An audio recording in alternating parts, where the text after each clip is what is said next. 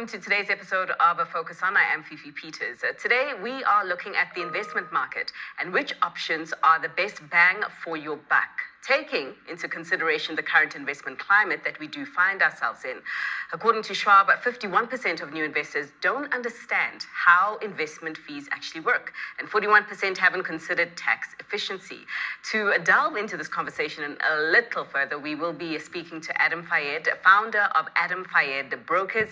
Adam, thanks so much for your time. Let's just begin with a reflection on the environment that we find ourselves in right now. So, globally, a lot is going on. On the one one hand, you've got the geopolitical risks that are mounting. On the other, we've got the continuation of the cost of living crisis and this environment of interest rates that are expected to remain higher for longer and the impact potentially on uh, investment returns. What is your assessment of the uh, global economy right now and uh, where uh, high net worth individuals, some of the individuals who you currently uh, uh, service, where they are investing? Well, the environment is actually very risky at the moment in certain regards from the point of view of the economy, because obviously you've got higher interest rates, you've got commercial real estate that looks quite risky in many ways. So many things can go wrong for the economy.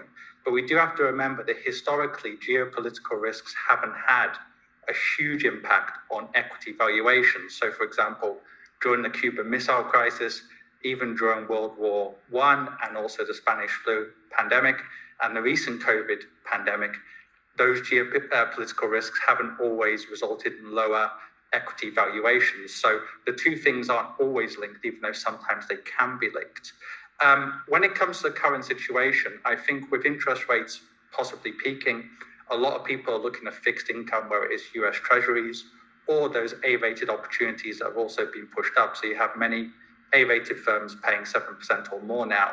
By the same token, you also see some people who are looking at non-US stocks because in the last 10 to 15 years, the strong US dollar has really pushed up valuations of the S&P and the Nasdaq and the Dow Jones, whereas many markets such as, such as the ASEAN market in Southeast Asia and Africa and so on haven't done very well when it comes to stocks. So we are starting to see other investors thinking, well, this could be peak US dollar or close to that. So they are looking to go to the emerging markets again, especially at very low valuations on the price to earnings ratio, and in many cases, high dividend yields as well. But just sticking to the US market, because some of the uh, most expensive or valued uh, companies uh, in the US right now are uh, in the tech sector. And I imagine that uh, the investors who are plowing into that sector, obviously investors who, who can afford to do so. But I'd just like your take on that spot as a geography to park money and whether you think that there is still room to get more in returns at the stage.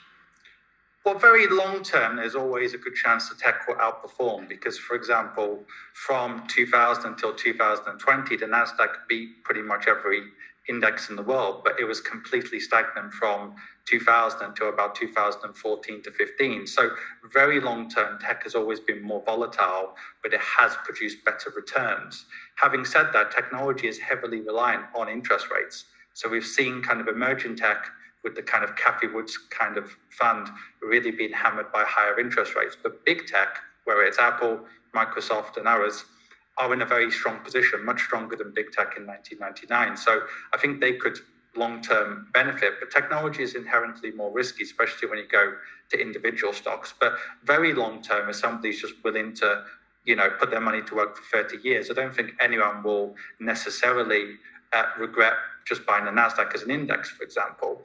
But individual tech firms did get ahead of themselves when it comes to the valuations, and the price to earnings ratios went crazy. And a lot of the projects that existed could have only existed in a zero percent interest rate environment. And right now, even though interest rates are probably peaking, I don't see us going back to zero percent rates anytime soon, and that will really hammer some of the smaller uh, tech stocks and some of the tech stocks that maybe aren't profitable. But I do think long term technology is probably primed to overperform. But anyone who goes into that space has to realize it's incredibly volatile. And we've seen that in the last two years, right? Last year, the NASDAQ was the worst performing major uh, developed market index. This year has been pretty much one of the best performing. So we kind of see that as a long term trend as well. So we are bullish on tech, but only when it comes to long term uh, trajectories, when it comes to those kind of big, solid tech firms, not the more speculative non uh, profit generating firms. Uh, talking then about emerging markets and uh, going back to a comment that you made uh, earlier about the uh, investment appeal in some uh, geographies in the EM space. I mean, the EM space pretty big, and including China. China, who has headlined for most of this year, probably for the wrong reasons in terms of not delivering on the return and expectation of its economic performance that was initially penciled in at the start of the year. So, if we just break down the investment opportunity in the EM basket, then which parts of EM are looking attractive to you right now? Well, with China, you never really know because the data is not transparent and there's so many political aspects that could actually affect the valuations in the market. So we saw that with Alibaba and the huge crackdown on Chinese tech. So with China, you can have a good return, as happened from uh, 2000 until 2006. There was also a huge increase in equity valuations in about 2014 15 now. But with China, we do see it as very high risk. That doesn't mean it won't overperform or outperform in the future. It could do, but the risks are very, very high. What we see is Southeast Asia could be an area that could benefit a lot because the price to earnings ratios are very good, the dividend yields are very good, and also as China has become more expensive, more firms are actually moving manufacturing to Mexico or Bangladesh or certain countries in Southeast Asia like Vietnam. And besides, when you've got a very strong US dollar, it only requires a little bit of weakness from here to actually push up equity valuations. So the MSCI ASEAN market, for example, has been pretty much flat for 10 years, but we only need to see a small change in currencies to really change that. I think some of the markets in Africa could be interesting as well, uh, potentially.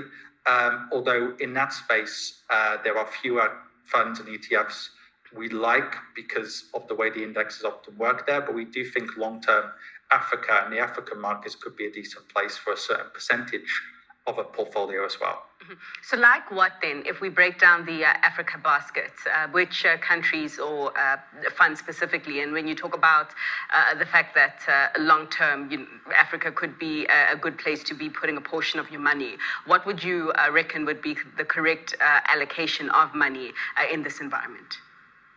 Well, there's a few ways of doing it. From the point of view, we have to remember to start with, you can get broad based allocation also from the developed markets. So, for example, uh, one of the many reasons the Chinese stock market hasn't done well, despite on paper the economic data looking good from China, is that many of the US big companies actually sell into China. So, if you look out of your window in China, you'll probably see a Starbucks and uh, maybe an Apple store, and, and so on. And that's the same all around the world. So the first play could be you could just invest into companies or sectors in the developed world that are actually doing better in the African market. That is one way of doing it. And of course, as Africa probably improves as a continent, you will also see more African firms doing IPOs on the US stock market in the same way that Alibaba and many Chinese companies did the same. But if you want direct equity exposure, a lot of the markets are still in the early stages, and most of the people in those markets actually want to invest internationally, which often makes sense. But possibly the South Africas, the Mauritiuses, any place where uh, potentially they're like hubs for the African region. I think they're more likely also to see companies from East Africa and West Africa actually get on the market because very long term, the Nigerias of this world, maybe Ghana as well, some of the East African markets, Kenya, Uganda could also do very well. But obviously, there's always huge geopolitical risks in most parts of Africa. So that means broad based uh, diversification could be important. And potentially, any firm that's willing to actually IPO on foreign markets it could be worth looking at those kind of firms as well because often they're doing it for a reason and also the transparency that that brings if they're willing to do an IPO on the US stock market means that there's some reassurance for investors as well. So those are a few areas that people could look at as well. When it comes to percentages, it's always very difficult to know exactly how much people should invest into different areas. Obviously, a very low risk investor maybe should consider whether to do it at all. But for most investors, if they're medium risk, possibly at this stage 10 or 15% of their portfolio going into emerging markets. That's not a bad allocation, especially considering how cheap they are right now.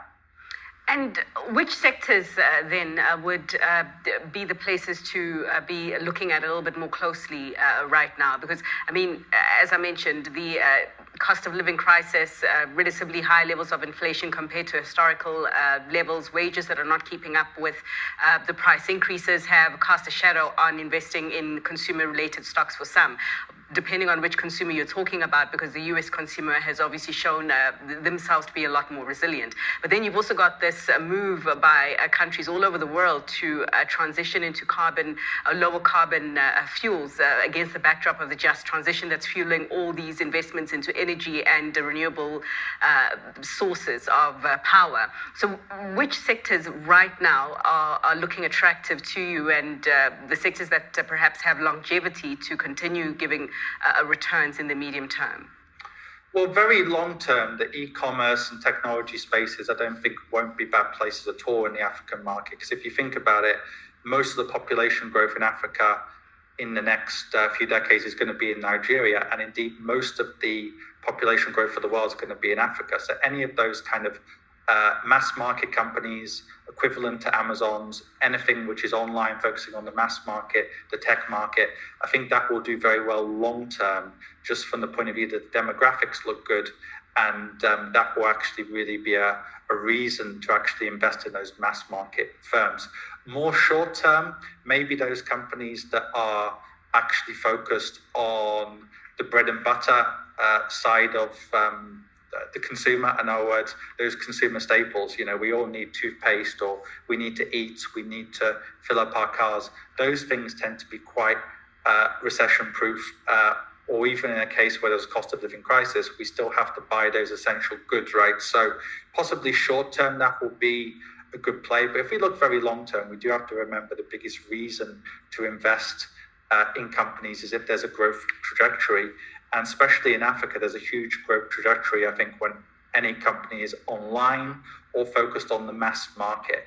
And whatever happens this year or next year for cost of living crisis, long term, that will be the biggest market we think uh, in Africa.